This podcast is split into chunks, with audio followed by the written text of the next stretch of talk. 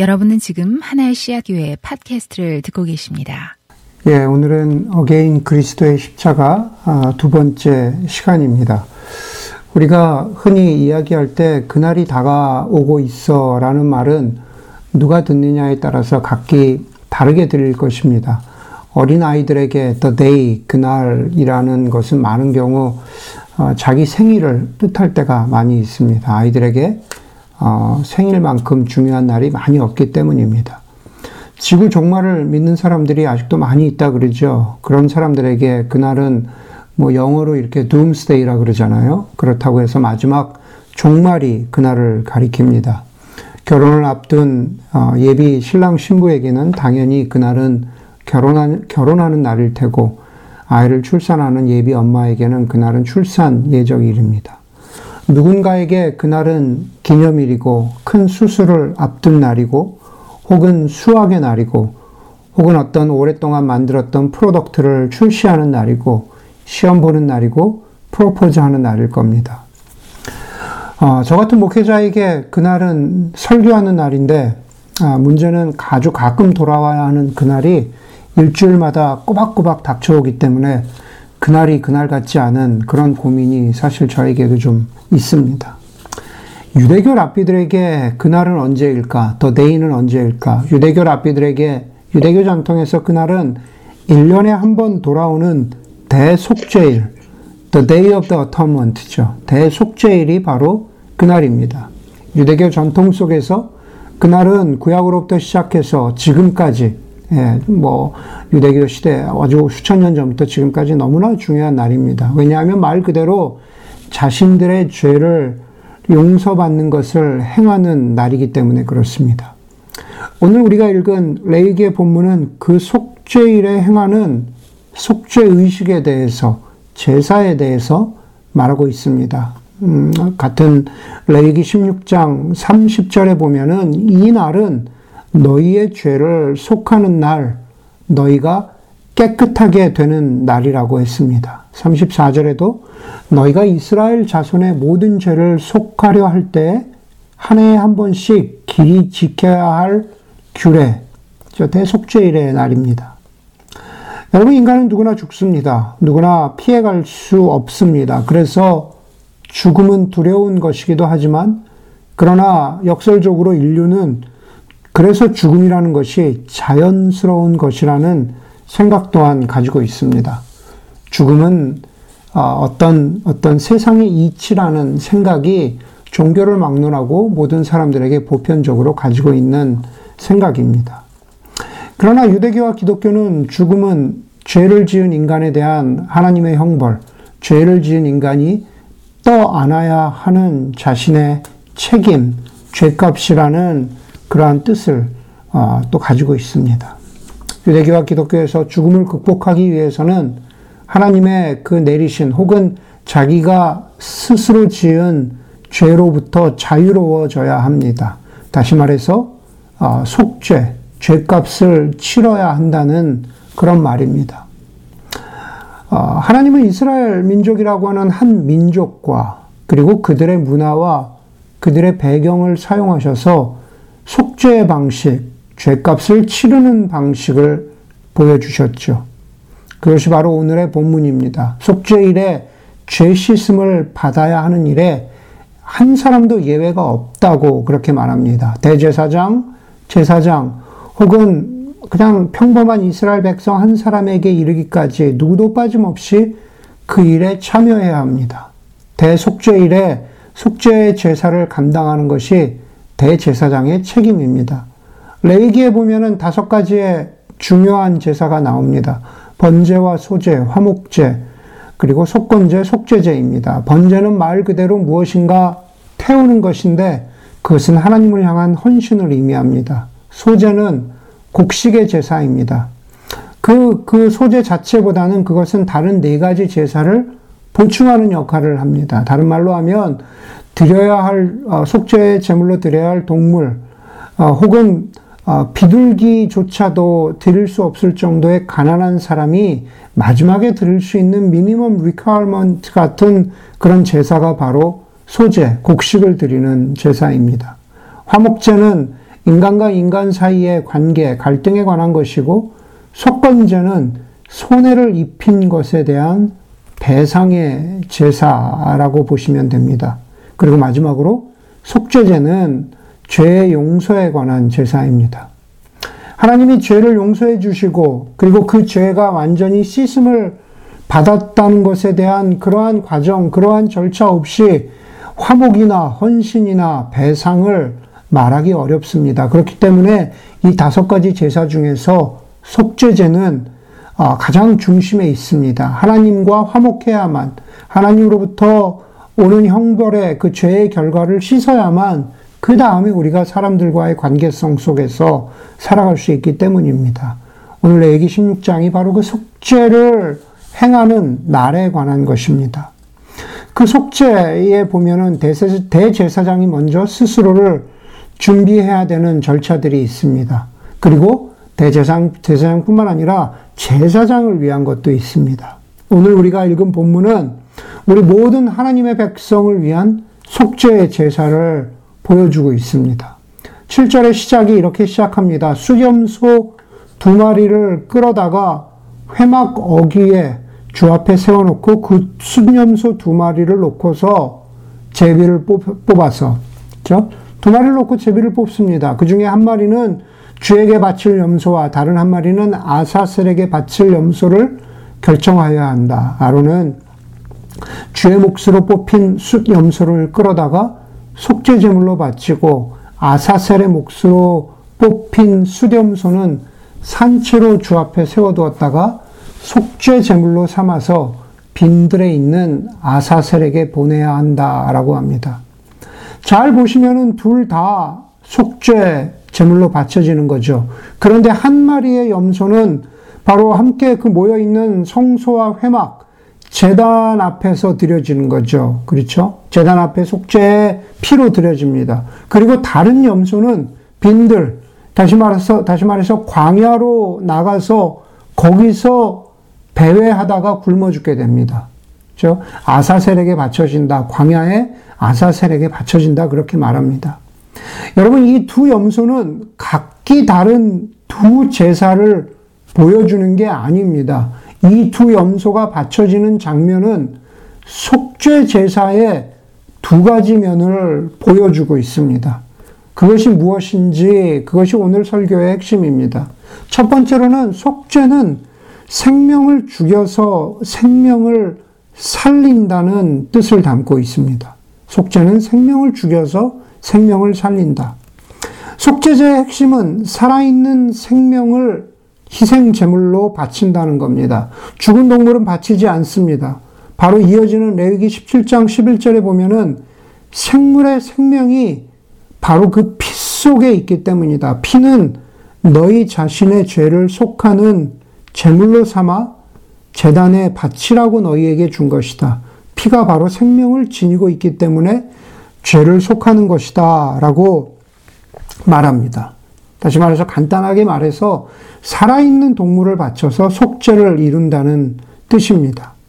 16장의 속죄일에 등장하는 뭐 숫소나 염소나 양, 아, 모두 살아 있습니다. 단순히 살아 있는 것이 아니라 이스라엘의 제사법에 따르면 흠이 없이, 정결하게 흠이 없이 살아 있는 동물입니다. 같은 책 레위기 22장 20절에 보면은 흠이 있는 것을 바쳐서는 안 된다. 그런 것들은 어떤 어, 제사의 속죄 제물로 어, 반기지 않을 것이다. 라고 이렇게 기록하고 있습니다. 살아있되 아무런 흠이나 결점이 없는 동물이 바쳐져야 했고, 다시 말해서 그 완전한 동물이 불완전한 인간의 죄를 대신한 것이 그것이 바로 이스라엘의 레위기가 보여주는 속죄의 의미입니다. 한 구절을 더 보면 우리가 읽었던 구절입니다. 16장 21절인데요. 거기에 보면 살아있는 숫 염소의 머리 위에 두 손을 얹고 이스라엘 자손이 저지른 온갖 악행과 온갖 반역행위와 온갖 죄를 자백하고 나서 그 모든 죄를 그 숫 염소의 머리에 씌운다. 그런 다음에 기다리고 있는 사람의 손에 맡겨서 그 숫 염소를 빈들로 내보내야 한다. 그 순념소는 이스라엘 자손의 온갖 죄를 짊어지고 황무지로 나간다. 그렇게 말합니다. 이 구절에서 중요한 것은 염소의 머리 위에 안수하면서 죄를 전가했다는 것입니다. 그러면은 인간의 죄가 대제사장부터 이스라엘 백성에 이르기까지 그 이스라엘 백성의 죄가 그 숫 염소, 정확히는 희생 제물로 전가, 넘겨졌다, transfer 되었다라는 뜻입니다. 죄가 없어지는 것이 아닙니다. 죄는 결코 없어지지 않아요. 그러나 죄값을 받는 대상이 바뀌었다는 겁니다. 그 죄값이 우리에게서 염소에게로 넘어갔다. 그게 이스라엘의 제사법입니다. 여러분, 로마서 6장 23절에 보면은 죄의 삭슨, 다시 말해서 죄의 결과는 사망 이라고 선포합니다. 그것은 권유나 설득이 아닙니다. 죄의 결과는 사망일지도 몰라. 죄의 결과는 사망일지도 모르니 그것을 한번 믿어봐. 라고 그렇게 설득하고 있는, 권유하고 있는 장면이 아니다라는 겁니다. 선포, 선언이라는 겁니다. 그것은 다시 되돌이킬 수 없다라고 말하고 있는 겁니다. 선포와 선언이기 전에 우리는 실존적으로, 현실적으로 이미 죄의 결과가 사망이라는 것, 죽음이라는 것을 알고 있습니다. 여러분, 이스라엘의 속죄와 연결하여서 성경은 예수님에 대해서 무엇라고 증언하고 있는지, 우리가 다시 그리스도의 십자가를 바라보면서 속죄와 연결해서 예수 그리스도의 십자가에 대해서 어, 성령은 무엇라고 증언하고 있습니까? 요한복음 1장 29절에 보면은 세례 요한은 예수님을 가리켜서 이렇게 말합니다. 보십시오. 세상 죄를 지고 가는, 보십시오. 이스라엘 백성의 죄를 지고 가는, 보십시오. 우리 모두의 죄를 지고 가는 하나님의 어린 양입니다. 라고 말합니다.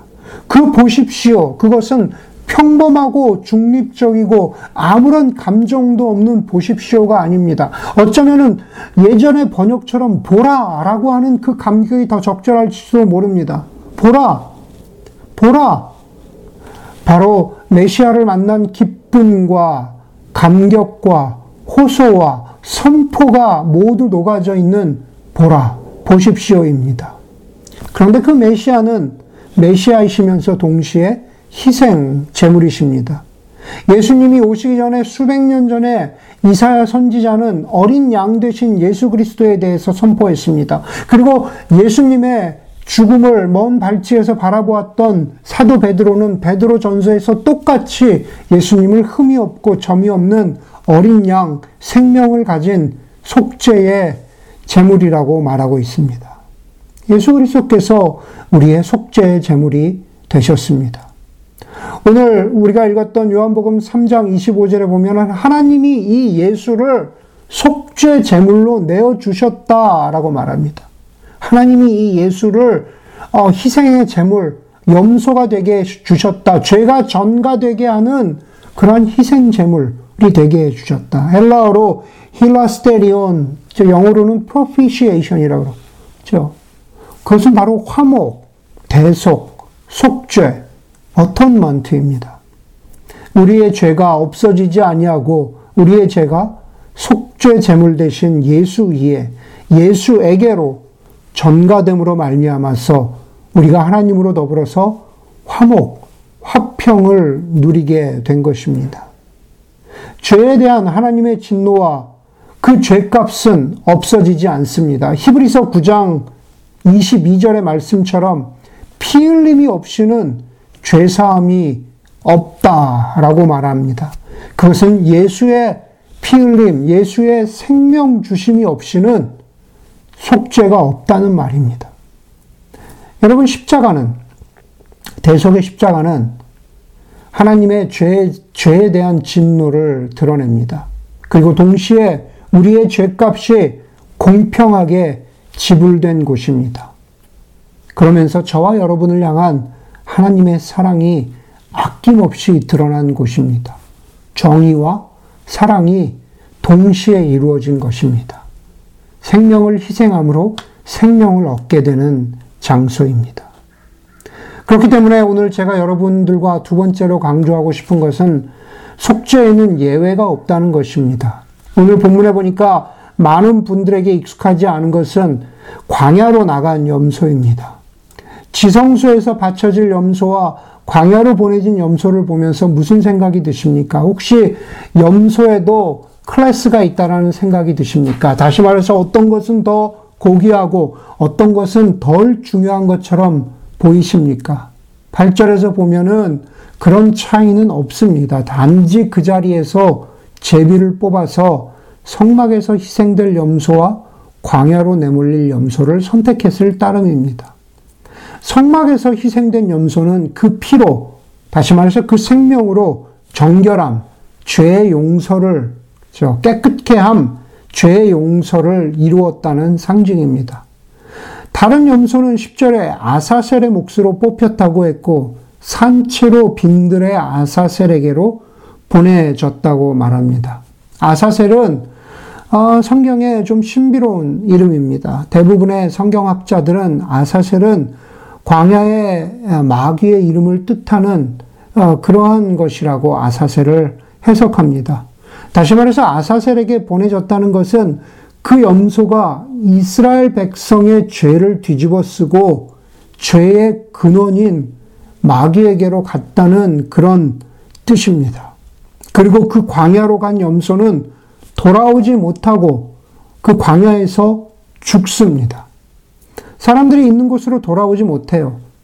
사람들이 있었던 회막으로, 그쵸? 성막으로 돌아오지 못합니다. 사람들이 살고 있는 곳과 광야는 물리적으로, 영적으로 멀리 떨어져 있는 것을 상징하는 겁니다. 한 염소는 성소에서 죄를 깨끗하게 하고 다른 염소는 죄값이 멀리 떠나서 다시 돌아올 수 없음을 드러냅니다. 여러분 시편 103편 103편 11절 12절에 보면은 이런 말씀이 있잖아요. 어, 동이 동쪽이 서쪽에서 먼 것 같이 동이 서에서 먼 것 같이 우리의 죄값을 우리에게서 멀리 옮기셨다. 얼마나 먼 동과 서를 말하고 있는지 모르지만 정확하게 오늘 말하고 있는 그 장면입니다. 두 번째 염소, 우리의 죄값을 짊어지고 광야로 나간 바로 그 염소, 그 염소는 다시 돌아올 수 없습니다. 우리의 죄값은 다시 누가 묻지 않습니다. 우리의 죄값은 십자가에서 사해졌습니다. 누구도 우리가 우리의 죄에 대하여 값을 치러야 한다고 요구할 수 없습니다. 왜냐하면 동의서에서 먼 것 같이 예수 그리스도가 우리의 죄를 대신해서 희생 제물이 되셨기 때문입니다. 거기에는 예외가 없습니다. 여러분, 그 염소가 우리의 죄값을 지고 광야로 나간 것처럼 성경에 보면은 히브리서 말씀에 보면은 예수 그리스도는 영문 밖 이스라엘 성문 밖 골고다 언덕으로 우리의 죄를 짊어지고 나가셨습니다. 영문 밖 골고다 언덕에서 우리의 죄를 짊어지고 죽으셨습니다. 그리고 그 죄값은 우리에게 다시 돌아오지 않습니다. 철학자 로제 가로디는 예수님에 대해서 이렇게 말합니다. 나는 이 사람에 대해서 아는 것이 많지 않습니다. 그러나 한 가지 분명한 것은 그의 전생에는, 아니 그의 십자가의 죽으심은, 그의 대속의 십자가는, 그리고 그것을 믿는 사람은 누구나 언제든지 새로운 미래를 시작할 수 있다는 이 분명한 메시지를 전한다는 사실입니다. 우리 모두는 예수 그리스도와 더불어서 새로운 미래, 새로운 생명, 새로운 삶을 시작할 수 있습니다. 그것은 분명합니다. 그리고 그 모든 것은 바로 영문 밖 예수 그리스도의 십자가, 우리를 위해서 대속의 십자가를 지신 그 예수 그리스도로부터 시작됩니다. 사도 바울이 그것을 확증해 줍니다. 로마서 8장 1절 말씀입니다. 그리스도 예수 안에 있는 사람에게는 정죄함이 없습니다. 함께 기도하도록 하겠습니다.